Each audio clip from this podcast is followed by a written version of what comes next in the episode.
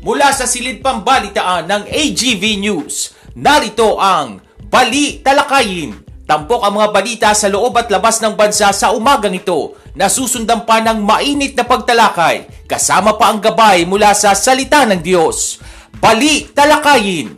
At narito ang inyong tagapag-ulat, R. Vargas. Headlines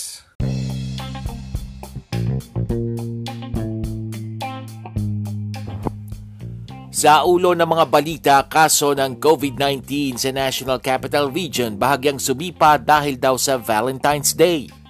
Ekonomiya ng Pilipinas mas mabilis na lalago sa 2022 ayon sa Moody. COMELEC muling nagbabala sa mga kandidatong lumalabag sa guidelines sa pangangampanya. At Mami Dionisia nangangamba na baka maubos ang pera ni Pacquiao dahil sa pamumudmud dito ng pera sa pangangampanya. Magandang umaga ngayon ay araw ng biyernes ikalabing walo sa buwan ng Pebrero taong 2022. Ako po si R. Vargas at narito ang detalye ng mga balita.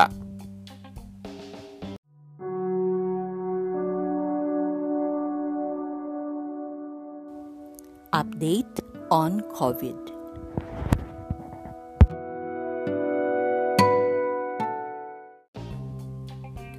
Nakapagdala ang Department of Health ng 2,196 na karagdagang kaso ng COVID-19. Mayroon namang naitalang 4,409 na gumaling at 107 ang pumanaw. Sa kabuang bilang ng mga naitalang kaso sa bansa, 66,588 ang aktibong kaso, 3,524,875 na ang gumaling at 55,330 ang namatay. Ayon sa pinakahuling ulat, lahat ng mga laboratorio ay operational noong February 15 habang mayroong tatlong laboratorio ang hindi nakapagsumite ng datos sa COVID-19 Document Repository System.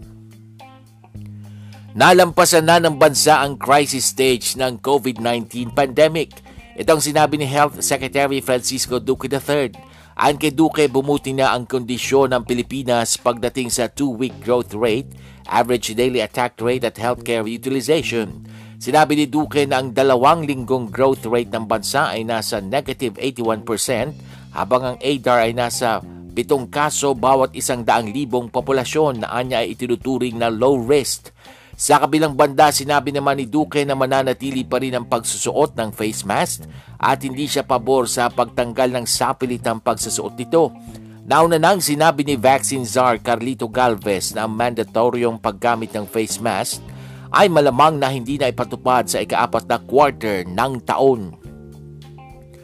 Nakaranas ang National Capital Region ng Valentine Spike kasunod ng pagdoble ng naitalang bagong kaso ng COVID-19 sa rehiyon nitong Miyerkules.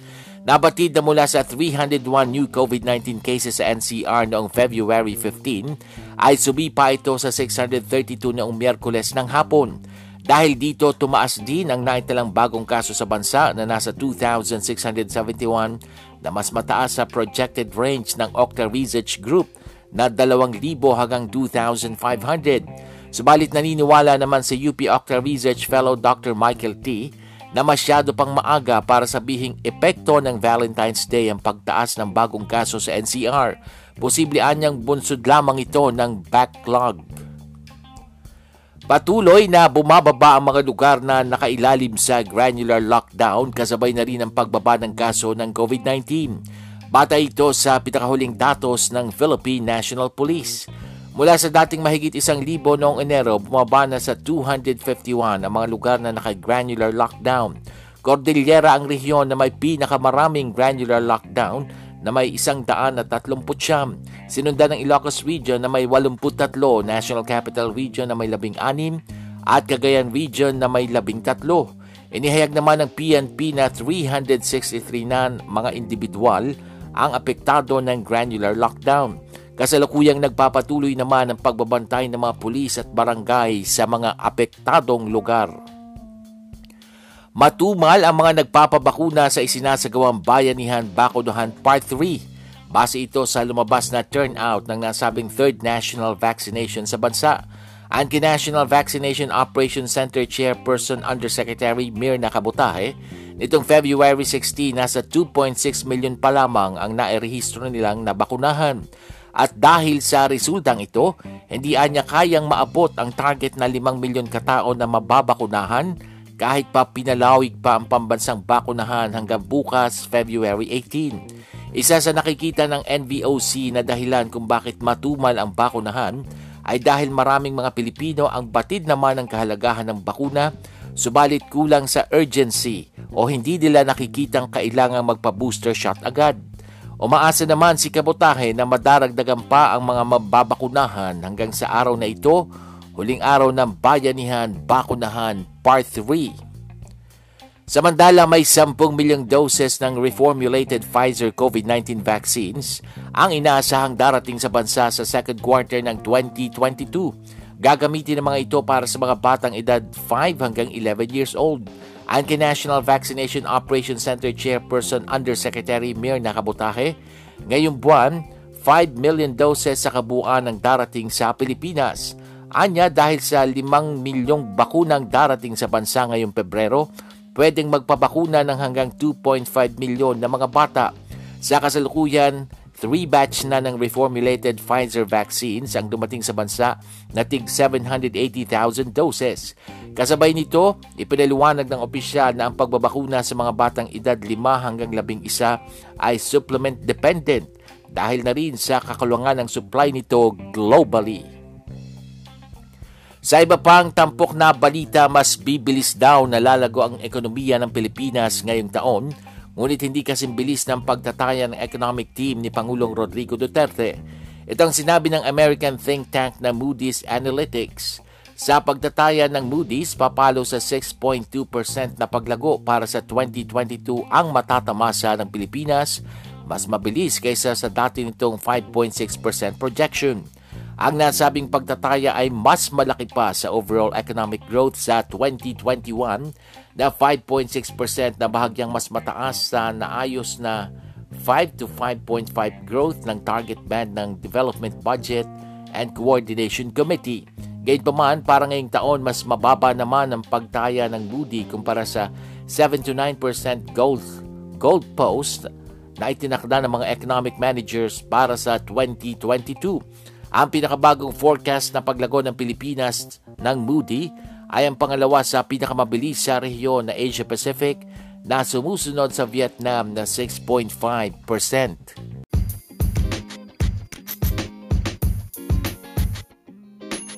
Balitang Eleksyon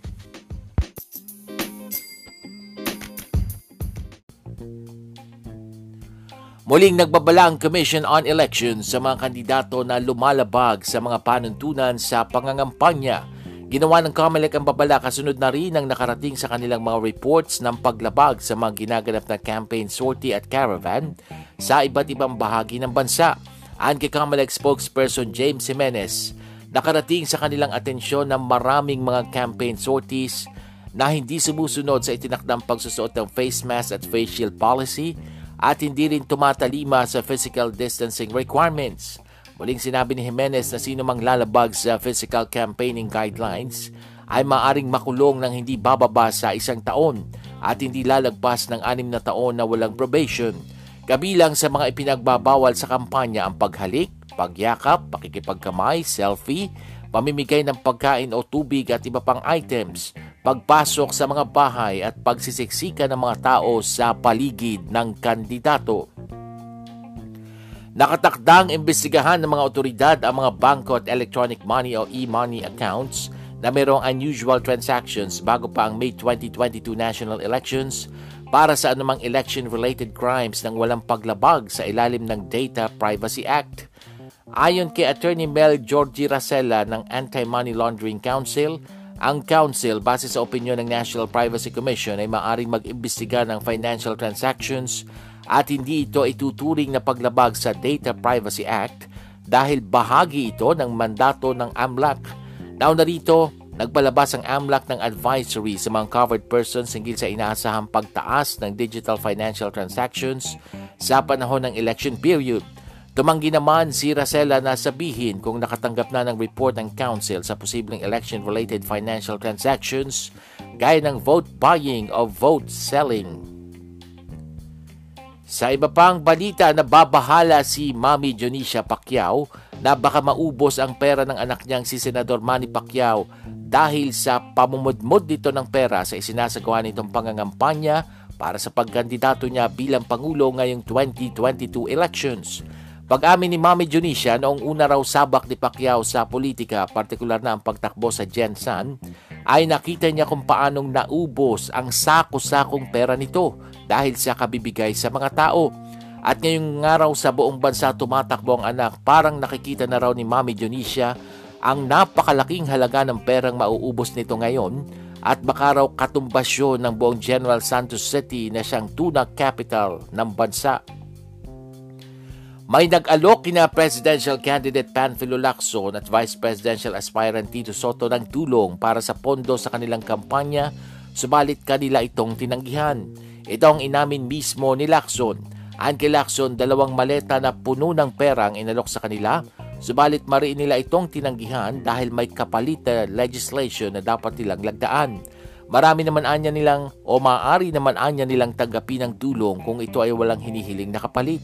Pero dahil may kapalit na legislation ang nasabing pinansyal na tulong, kaya't malabo anyang kagatin nila ito. Sa kanyang panig, sinabi naman ni Soto na ganito rin ang prinsipyo nila ni Lacson na maging tapat sila sa taong bayan. Sinabi ni Lacson na matapos nilang tanggihan ang alok na dalawang maleta na puno ng pera kapalit ng pagpirma sa isang legislation, ay isang kandidato ang tumanggap nito na hindi pinangalanan ng senador. Sa iba pang mga balita, mas maraming Pinoy ang hindi naniniwala sa pangailangang maikasal bago magsama. Base ito sa resulta ng survey na isinagawa ng Catholic Run Station Radio Veritas. 45% ang naniniwala na hindi kailangang makasal bago magsama habang 40% ang pabor na ang mag-asawa ay dapat na ikasal bago magsama. Ang natitirang 15% ay nananatiling undecided nang tanungin kung dapat bang magpakasal muna bago mag-live-in. Para sa mga nasa hustong gulang, 48% ang nagsasabing ang mga mag-asawa ay dapat magpakasal muna bago magsama. 29% ang nagsasabing hindi kailangan ng pag-asawa bago magsama at 23% ang undecided. Para sa mga matatandang respondent, 61% ang nagsasabing ang mga mag-asawa ay dapat munang ikasal bago magsama. 33% ang nagsasabing hindi kailangan ng pag-asawa bago mag-asawa o bago magsama at 6% ang undecided. Sa ibaing dagat, patay ang hindi bababa sa 78 katao sa naganap na pagbaha at landslide sa City of Petropolis sa Brazil. Ito dahil sa tatlong oras na walang tigil na pag-ulan doon. Katunayan ay nagmistulang ilog ang mga lansangan sa lugar na tumangay rin ng maraming mga bahay. Kaugnay nito ay inaasahang madaragdagan pa ang bilang ng mga casualties dahil nagpapatuloy pa ang rescue at retrieval operations sa hills north ng Rio de Janeiro na kilalang scenic tourist town.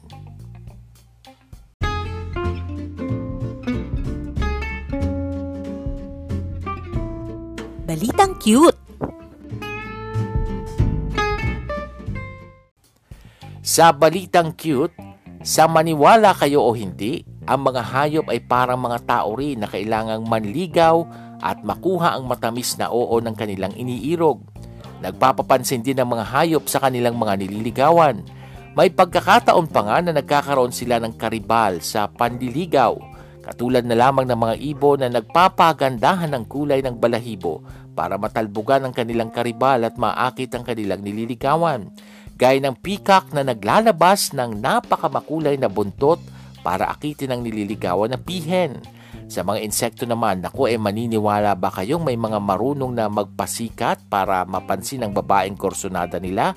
Gaya ng siniguelas leaf beetle na nagpapaikot-ikot ang lalaki sa dahon hanggang sa mapansin siya ng isang babae. At kahit sa putikan, may ligawan ding nangyayari. Gaya na lang sa maliliit na isdang tustusak o mud skippers na nag magpapahabol na tila magpapapansin ng babaeng tustusak hanggang sa mahulog ang loob niya sa lalaking tustusak na magpapakita ng kanyang palikpik matapos ang matyagang paghabol. Kaya naman ngayong Love Month, mahalagang malaman natin na hindi lang tayong mga tao ang marunong magmahal, kundi maging ang mga alaga at nakikita nating mga hayop sa paligid. At yan ang mga tampok na balita sa umagang ito. Ako po si R. Vargas. Samantala, wag po kayong BBTU dahil magbabalik pa ang balita lakayin makalipas ang ilang paalala.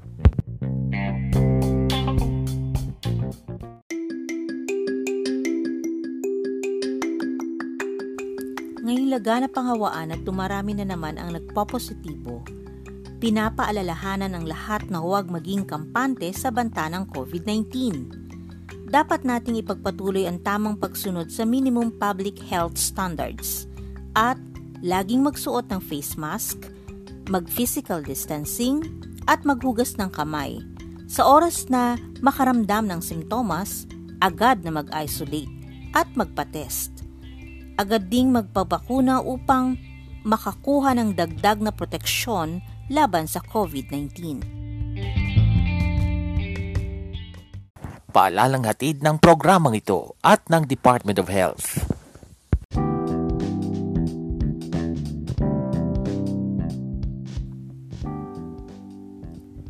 Makinig, makibalita at mapagpala. Good morning. Isang magandang magandang biyernes ng umaga po sa inyong lahat.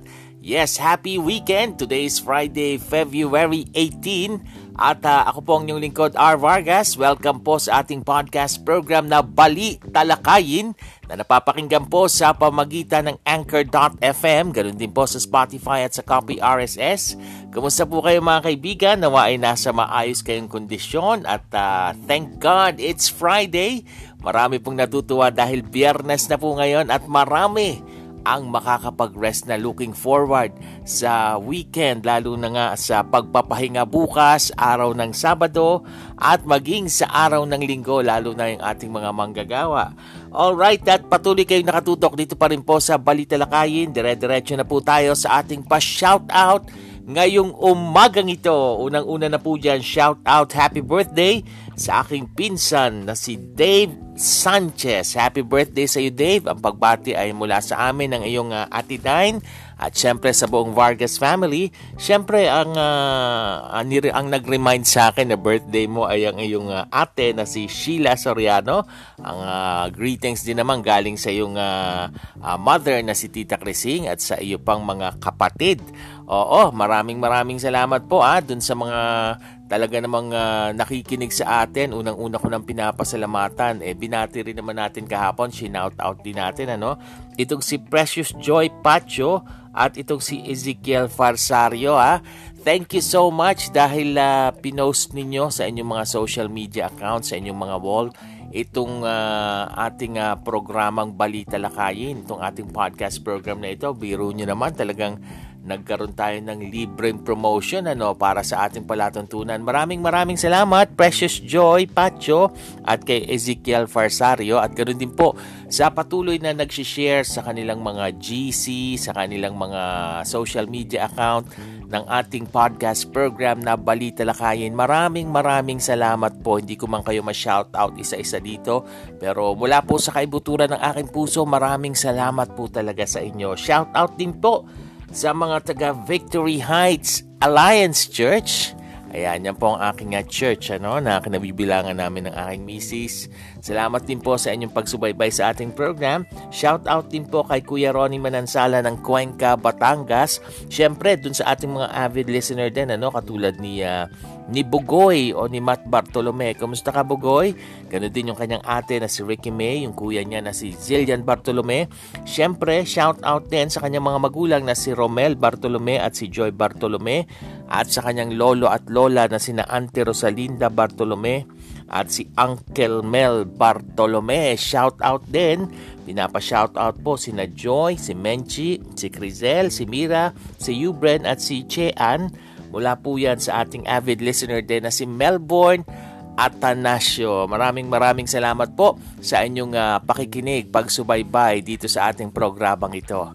At dun sa iba pa ninyong mga pa-shoutout sa mga susunod naman, ano? At dun sa mga gustong in advance na makita ko na yung mga pa-shoutout po ninyo, pwede nyo pong i-email sa akin sa arvargas0521 at gmail.com.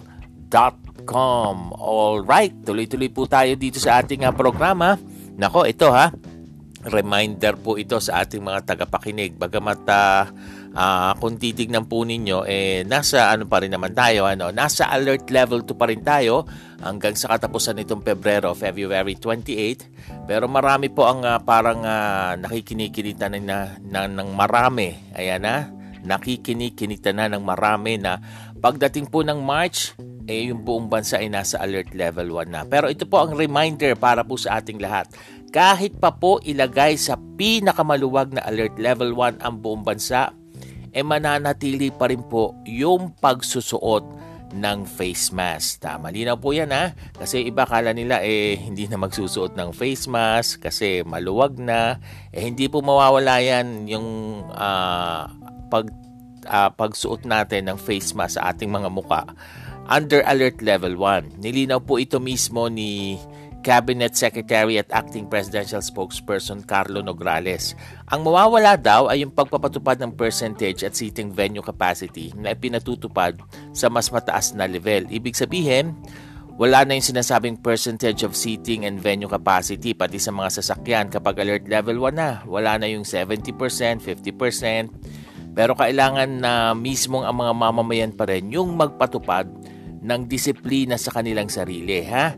So idinagdag po nito nga Malacanang na alam na rin naman ng mga establishmento sa mga mall yung uh, mga dapat gawin na alituntunin sa pinakamaluwag na alert level 1. Pero idinagdag po ni Nograles na kahit mawala na po yung percentage venue capacity, eh dapat pa rin daw magkaroon ng safe distance at physical distancing. Paano yon? Parang ang labo nun ha. Punuan na yung mga sasakyan pero mag-physical distancing ka.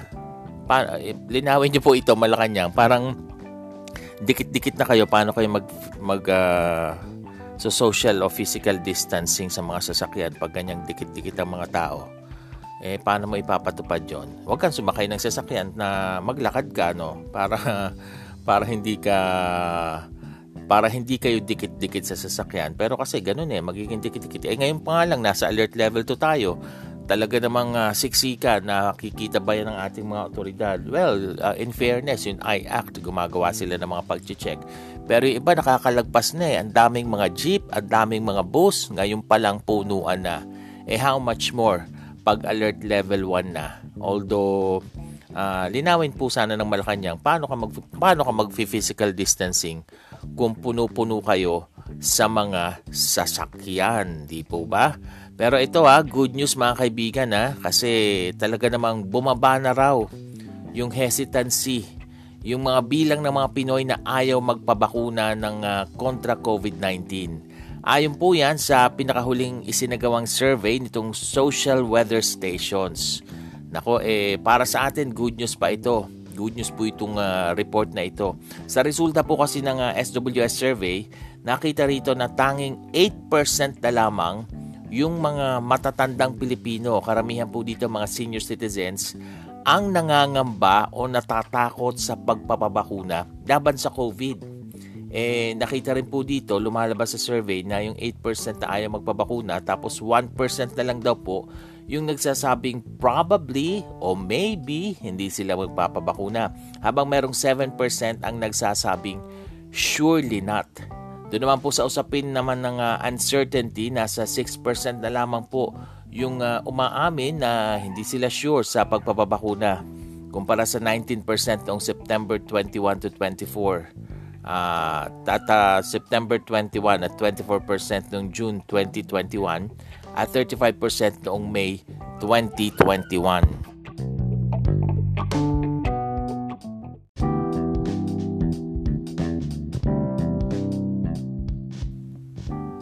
At para naman po doon sa mga hindi pa talaga vaccinated, eh lumalabas po na 35% ang nagsabing handa na po silang magpabakuna. Habang uh, ah, 35% o 33% naman po yung nagsabing they will surely get vaccinated. At meron pong 3% ang uh, nagigiit na they will probably get vaccinated. Lumalabas din po sa survey ng SWS na malaki po itong ipinaba ng bilang ng nangangambang magpabakuna sa may bahagi din po ng Mindanao na nasa 17%. Pinakamababa naman po ang vaccine hesitancy dito po sa Metro Manila. So good news po na may tuturing natin yan ha. At doon naman po sa mga hindi pa talaga bakunado, kung talagang wala naman kayong iniindang sakit, wala kayong karamdaman, eh magpabakuna na po. Magpavaksin na po kayo at uh, dagdag protection din po yan.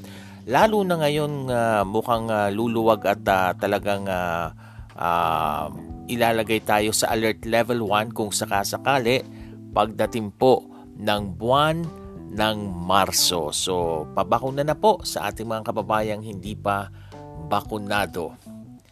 Alright ha? Anyway, ito namang punta tayo dito sa isinasagawang kampanya ng ating mga politiko. O yun pong ating mga kababayan ha, na attend kayo ng mga campaign sorties, campaign rallies eh kung maaari, doblehin nyo na nga po yung inyong pagsusuot ng face mask kasi dinudumog at dinadagsa ng mga tao yan. Kung pwedeng mag face shield, mag face shield na rin po kayo kung talagang hindi may iwasan na hindi kayo pupunta sa ganoong aktibidad. And speaking of campaign period, ito pong uh, campaign period para sa uh, lokal na posisyon, March 25, 2022 pa po ang simula ng inyong kampanya So wag po kayong makisabay sa ginagawang mga campaign rally ngayon, campaign sorties ng mga tumatakbo sa national position. Nagsimula po yung sa national position nitong uh, Pebrero 8, pero yung mga tumatakbo sa national o sa lo- local uh, na position, March 25 pa po. Huwag po kayong talagang yung iba eh, nagra-rally na eh, no? nagkaka-campaign rally na meron ng mga malalaking poster, eh hindi po tama yan. Hindi pa po ninyo panahon para mangampanya ngayong uh, panahong ito. March 25 pa po yan. At para sa ating mga botante, maging matalino po tayo. Kung makikita nyo po na gan- ganito palang kaagal, may lumalabag na sa ng mga kandidato na tumatakbo sa lokal na posisyon, aba eh hindi po sila karapat dapat iboto kapag ganun po ang kanilang ginawa. At sana nga ang COMELEC ano, may mga sampulan dito sa mga lumalabag sa ipinalabas nilang guidelines para sa pangangampanya ng ating mga kandidato. Although the other day, uh, nitong Miyerkules, nagsimula na pong mag-ikot dito sa Metro Manila yung COMELEC, yung kanilang mga tauhan, kasama yung MMDA, may, uh, may DPWH pa, may PNP pa, para baklasin yung mga illegal posters at uh, campaign materials, mga paraphernalia ng mga kandidato na talagang hindi sumusunod sa guidelines ng COMELEC. At gaya po ng inaasahan, tinanggal po ng grupo yung mga posters na nakasabit sa mga puno at kable ng kuryente. Pero sana hindi hanggang ganito lang ano, uh, tinitingnan po natin na talagang magkaroon ng ipin, may masampulan, may managot sa mga gumagawa nito. Kasi sabi kung meron daw uh, dun sa guidelines, sabi ng COMELEC, pwedeng ma-disqualify yung kandidato uh, dun sa mga illegal posters at mga paglabag na gagawin nitong mga kahit uh, ng kanilang mga supporters na nagdidikit niyan, ang mananagot diyan yung kandidato mismo. So sana talagang hindi lang po ito hanggang press release. Abangan po natin kung sino po yung talagang mananagot ng mga kandidato. Para kasing ng mga nakarang election, wala tayong nabalitaan na nangyaring napanagot eh, no? Meron bang na-disqualify? Eh, correct me if I'm wrong kung meron po talaga. Pero ako, wala, wala akong uh, maalala na napanagot sa ganyan. So, abangan po natin yung mga bagay na yan. Patuloy po kayong nakatutok dito sa ating programang Balita Lakayin. Susunod na po ating pag-uusapan gaano ba katatag ang ating faith, ang ating pananampalataya sa Panginoon. Susunod na yan sa ating tampok na gabay mula sa salita ng Diyos, makalipas ang ilang paalala.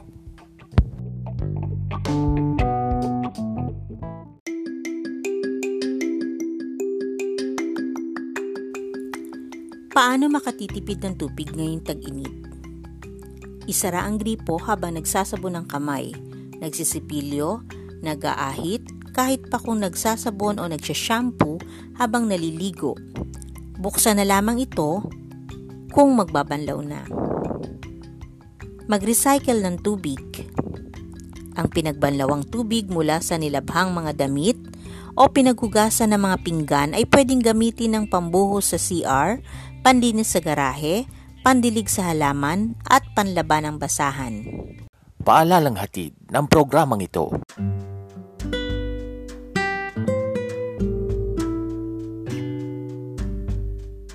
At narito na ang gabay mula sa salita ng Diyos. Tampok ang pagbubulay-bulay sa kanyang salita.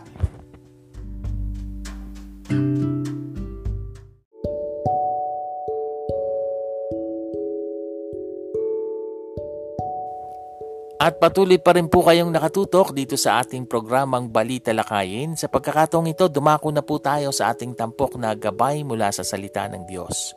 Tunghayan po muna natin ang sinasabi sa Joshua chapter 1 verse 9. Sabi po dito, Have I not commanded you, be strong and courageous.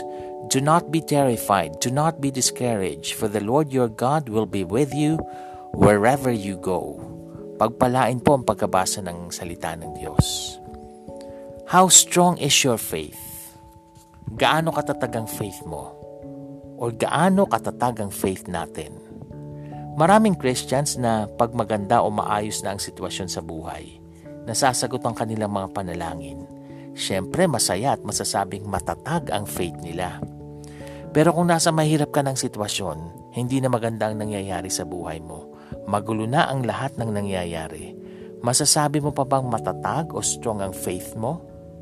Kung alam po ninyo yung istorya sa Bible ni Daniel at ng kanyang mga kasamahan na sina Shadrach, Meshach at Abednego na sa kabila ng hinarap nilang napakahirap at napakatinding sitwasyon, naging matatag sila sa faith nila sa Panginoon. Kahit pa ilagay sila sa apoy para sunugin, kahit pa ipakain sa leon, hindi nila itatatwa ang faith nila sa Panginoon. Tayo po, napapaligiran pa rin ng mga taong hindi mananampalataya. Nahihiya ba tayong malaman nila na Christian tayo? Tinatago ba natin yung faith natin sa Panginoon para di malaman ng iba kasi magiging corny ang dating mo? O patuloy kang maninindigan sa faith mo? Sa last days, mas matindi pa po ang magaganap na persecutions. Paano pag may lumapit at tanungin ka kung kristyano ka? ano ang isasagot mo? Paano kung sugatan niya ang braso mo ng blade at itanong, Kristiyano ka pa rin ba? May isang kwento sa isang church habang nagdarao sila ng worship service. May dumating na mga sundalo. Nakakatakot yung itsura nila. At nagpunta sa harap yung pinakalider nila at ang sabi, lahat ng nagkiklaim na sila ay kristyano, papatayin at pagbababarilin namin. Lahat nag-iyakan at takot na takot. Sabi po niya, ngayon magtaas ng kamay kung sino ang mga mananampalataya ni Kristo. Wala po siyang nakitang nagta- nagtaas ng kamay dahil sa kanilang matinding takot. Muli niyang inulit yung kanyang tanong, Meron ba ditong kristyano? Sa wakas may nakita siyang isang kabataang lalaki na nakaupo sa gitna ang nagtaas ng kanyang kamay habang umiiyak. Tinanong niya ito, Ikaw ba ay kristyano? At umiiyak na sumagot ang batang lalaki, Opo, ako po ay mana ng palataya ni Kristo. Sabi ng pinakalider, Huwag kang mag-alala, ako rin ay mana ng palataya ni Kristo. Palabasin ang mga hindi talaga kristyano, palabasin ang mga hindi tunay na kristyano, at tayong mga kristyanong totoo sama-sama tayong magpuri sa Panginoon. Gaano ba katatag ang faith mo? Sana kahit anong sitwasyon natin sa ating buhay, gaya ni na Daniel, Shadrach, Meshach at Abednego, at gaya nung bata, nung kabataang lalaki na nagtaas ng kamay, patuloy tayong manindigan at manghawakan sa ating Panginoon. Tayo po ay manalangin. Aming Diyos na makapangyarihan sa lahat, help us, Lord, to be strong in our faith, Lord, kahit na hindi magandang sitwasyon. Help us, Lord, na alam namin sa iyong tamang panahon, tutugunin mo naman ang aming mga panalangin. Patatatagin mo kami anumang sitwasyon ang maging kalagayan namin, pati ng aming mga tagapakinig. Salamat po sa pangalan ng aming Panginoong Heso Kristo. Amen. At dyan na po nagtatapos ang ating uh, programang Balita Lakayin. Samahan niyo po kami sa isang edisyon ng ating pagsasahing papawid. Ako po si R. Vargas. Maraming salamat. Pagpalain po tayong lahat ng ating Diyos. This podcast program is open for advertisements and commercials, for blogs and announcements of your upcoming events, and even for political ads at a very low rate. Avail now of this promo. You may contact 0920-745-8869 for details or send your queries to arvargas0521 at gmail.com.